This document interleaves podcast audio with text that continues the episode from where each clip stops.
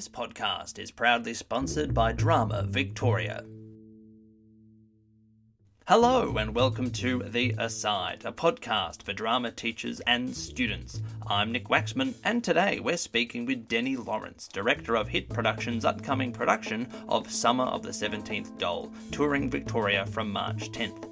This production is on the VCE 2020 Theatre Studies Unit 3 playlist, so the questions are skewed towards the interpretation of the text, the theatrical style, how themes are explored using design elements, and the actor audience relationship. Please note this interview was not recorded in the studio, so the audio quality is not as high as it usually is. Without any further ado, let's get to it with Denny Lawrence on Summer of the 17th Doll.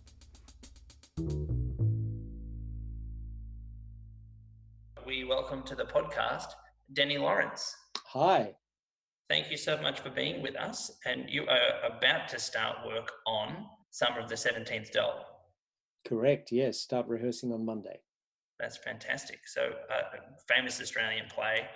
Uh, a lot of students and teachers will know it already. So, question number one How will the context of the original script be interpreted in this production?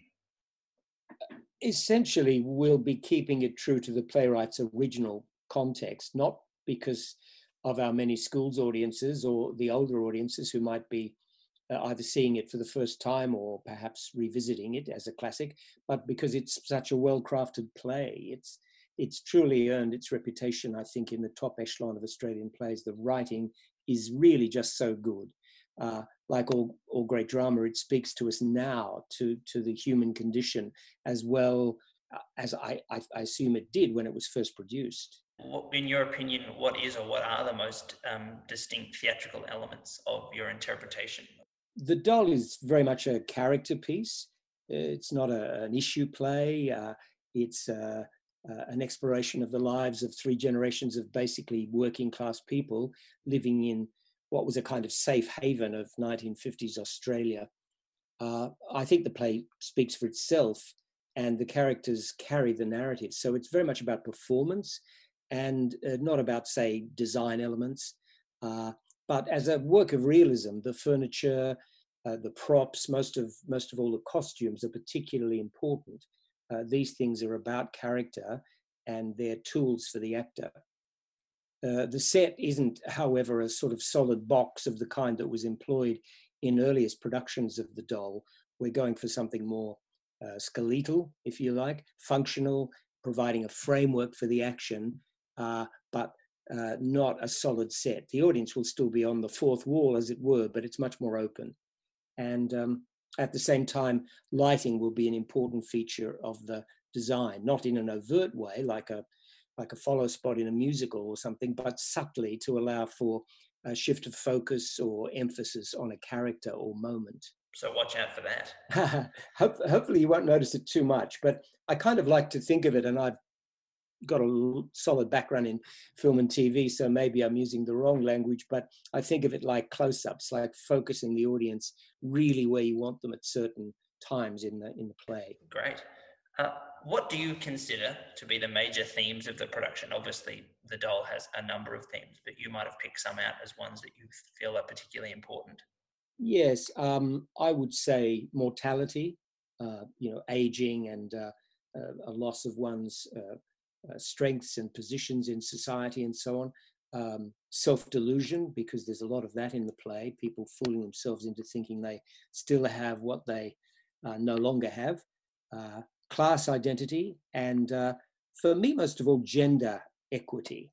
Uh, it's uh, it, it's an interesting consideration in, in this day and age to look at the role of the women in the play, and of course, because it's through the women perhaps that we're looking at uh, this story, the nature of love and what it means in your life is a very important theme, I would suggest.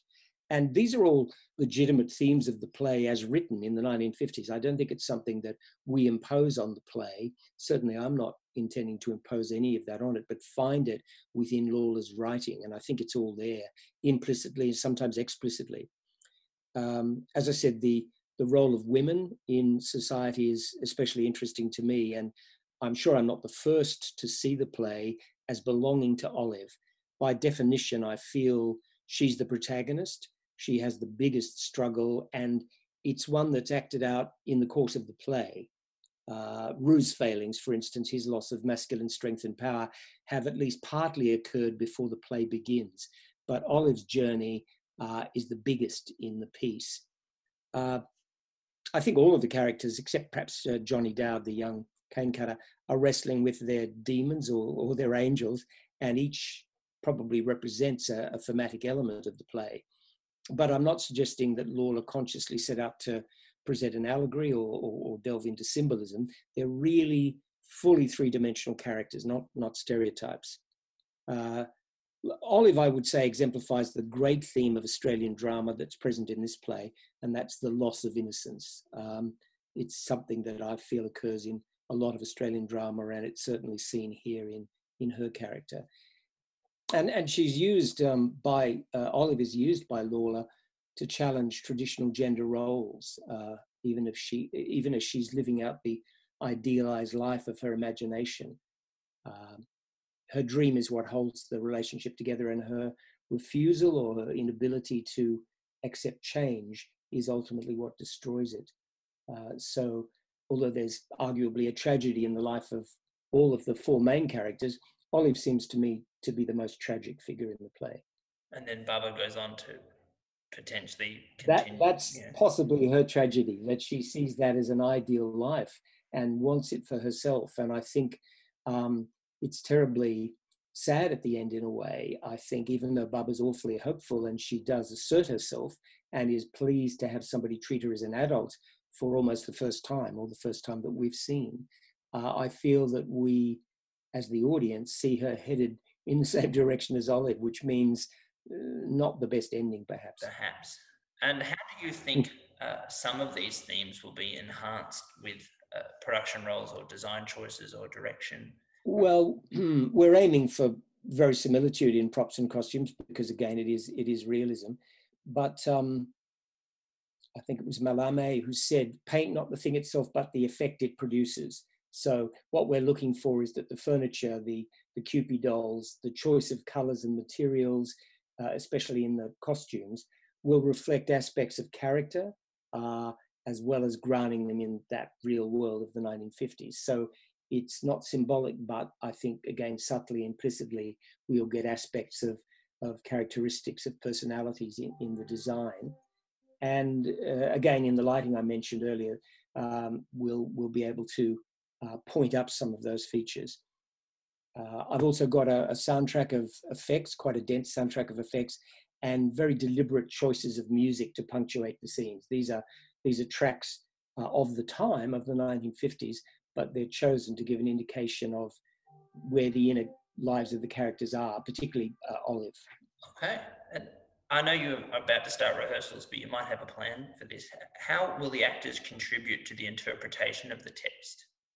Well, I've no doubt the actors will contribute enormously. Apart from anything else, they're not only playing the characters, the characters are them now. You know, I always say there's no such thing as character once you've got the actor because they're going to bring themselves to that role so strongly um, the choices that the actors make in rehearsal will inform the narrative in a lot of ways. Not not the outcome, because obviously the the destination remains the same, but the journey you take to get there is determined by the actors' choices and by what we collaboratively come up with. So I hope that we'll all go out to start rehearsals um, in a somewhat empty state um, to to be uh, a bit unconscious in our work and to find all of these things through uh, a completely kinesthetic process rather than a cerebral one. You know, it's um, finding the the actions, the events, the arcs, what kind of scene it is, uh, really what uh, what make the play come alive. I think for the audience, you know, seeing those moments, being very truthful. Beautiful. I'm very excited to see it. Uh, we've talked a little bit about realism. I think it would be quite tricky doing the doll to move away from realism, but I think the question is still worth discussing. What is the theatrical style of this production, and how do you think it will be demonstrated? Yes, I understand there have been some slightly wacky interpretations of the play, and Lawler was very indulgent of those, but it does seem to me to be really stretching things to try and move away from the realism of the piece. But realism to me is about what Shakespeare called holding the mirror up to nature. Uh, and the audience should see themselves reflected in the behavior of the characters. So again, uh, it's finding a way to deliver, for instance, the dialogue, which, um, although it contains some expressions that might be a little arcane now, were very much in common use. And I think context will explain those. But it's not naturalism as such. I think that although there is a sense of reality in the dialogue, I find that it's 100% real, but it's at the same time completely poetic. I'm, I'm really interested in exploring this. I, I can't articulate it very well, but I do feel it's somehow heightened. It isn't actually, you know, naturalistic dialogue. There's something in the way he wrote it, in the way it's phrased, in the idiom, in the meter, in the music of it, that I think takes it to a, a slightly higher level. It is certainly poetic. Yes, it is. It really is. It's something, and and yet they're very. There's no big words. It's a wonderful piece of writing in the sense that he somehow channeled. I have to take it. I wasn't there, and I'm, I can't vouch for it. But the the way people around him spoke, and he encapsulated it beautifully. He didn't just write it down, but he found a way to I don't know, abbreviate it or filter it and, and find the poetry in it. Yeah, he's made it representative rather than necessarily realistic. It's really beautiful. Yes, yes, absolutely. Yeah, that's a great way to put it. Uh, I think this, this is the last question, unless you allow me one more. But we, we talked about the fourth wall for a moment. How is the actor audience relationship manipulated in this production? A play isn't life, it's a version of life. And just as the actors provide the meaning that's implicit within the narrative of the play, the way the audience reads the play is crucial to what it says. And so I hope that what we do with the performance, with the lighting, with the choice of the color schemes in the set and the costumes, and uh, in particular, I'd suggest with the music that plays on the radio, uh, how those things will inform the audience's reading of the play. For instance, the music of the time, when you do the research, was largely, of course, American. There wasn't a lot of Australian music apart from a bit of country music. And so, what Olive's listening to is all that highly romanticized uh, American pop music. And I think that goes to the nature of her character, to her inability in some ways to fully grow up and, and face the reality of life. She's got a dream that she lives every summer and she wants to go on living that. So, of course, when that dream is shattered in some way, when something goes wrong and it can't continue on, uh, her relationship is over. In some senses, her life is over. That's the tragedy of the play. And we all do that kind of thing in our lives and, uh, and we do them today. And I hope the audiences uh, that come to this will see that in the play. And do you think you'll ever break the fourth wall? No, uh, I think it's important in this, uh, in the way that Lawler has written it, not to do that.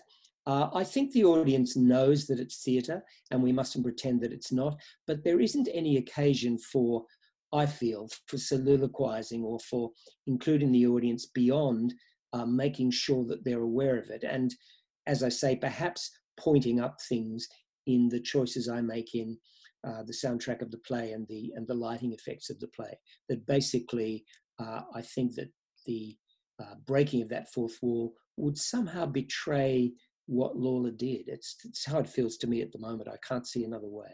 Okay, well, thank you. That is all, all our questions, but I thought I might ask something just for fun. So uh, the Kewpie dolls are so specific, and at the end, that vase has to be smashed on the floor. Are you going to smash a vase every night and have those those poor Kewpie dolls? What's what is the plan? yes, it's one of the uh, the realities of doing a production of this play. It's it's you know it's such a terrific symbol. Obviously, it's a very real thing. The breaking uh, of the uh, Kewpie dolls container and so on, but it's uh, it's important that we do it. And so, yes, my poor designer has to, uh, you know, come up with a whole lot of uh, urns or whatever we're going to use that break fairly easily and safely, and at the same time uh, have a Kewpie doll or a couple of them that can be remade fairly easily or uh, replaced fairly easily. It's just one of those uh, um, uh, consumables of the play. Well, thank you so much for your detailed responses and, and for being so articulate today. Thank you for your time, Denny Lawrence.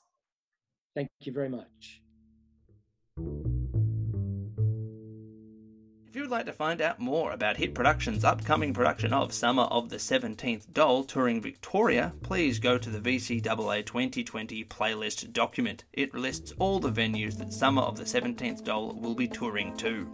That is all from us at The Aside. There are a load of episodes in the bank, so feel free to go through that and find one that piques your interest. We have over 200 episodes now. If you would like to ask us a question, please do not hesitate to do so at asidepodcast at outlook.com. We get a number of emails each week, and we're very happy to answer your emails.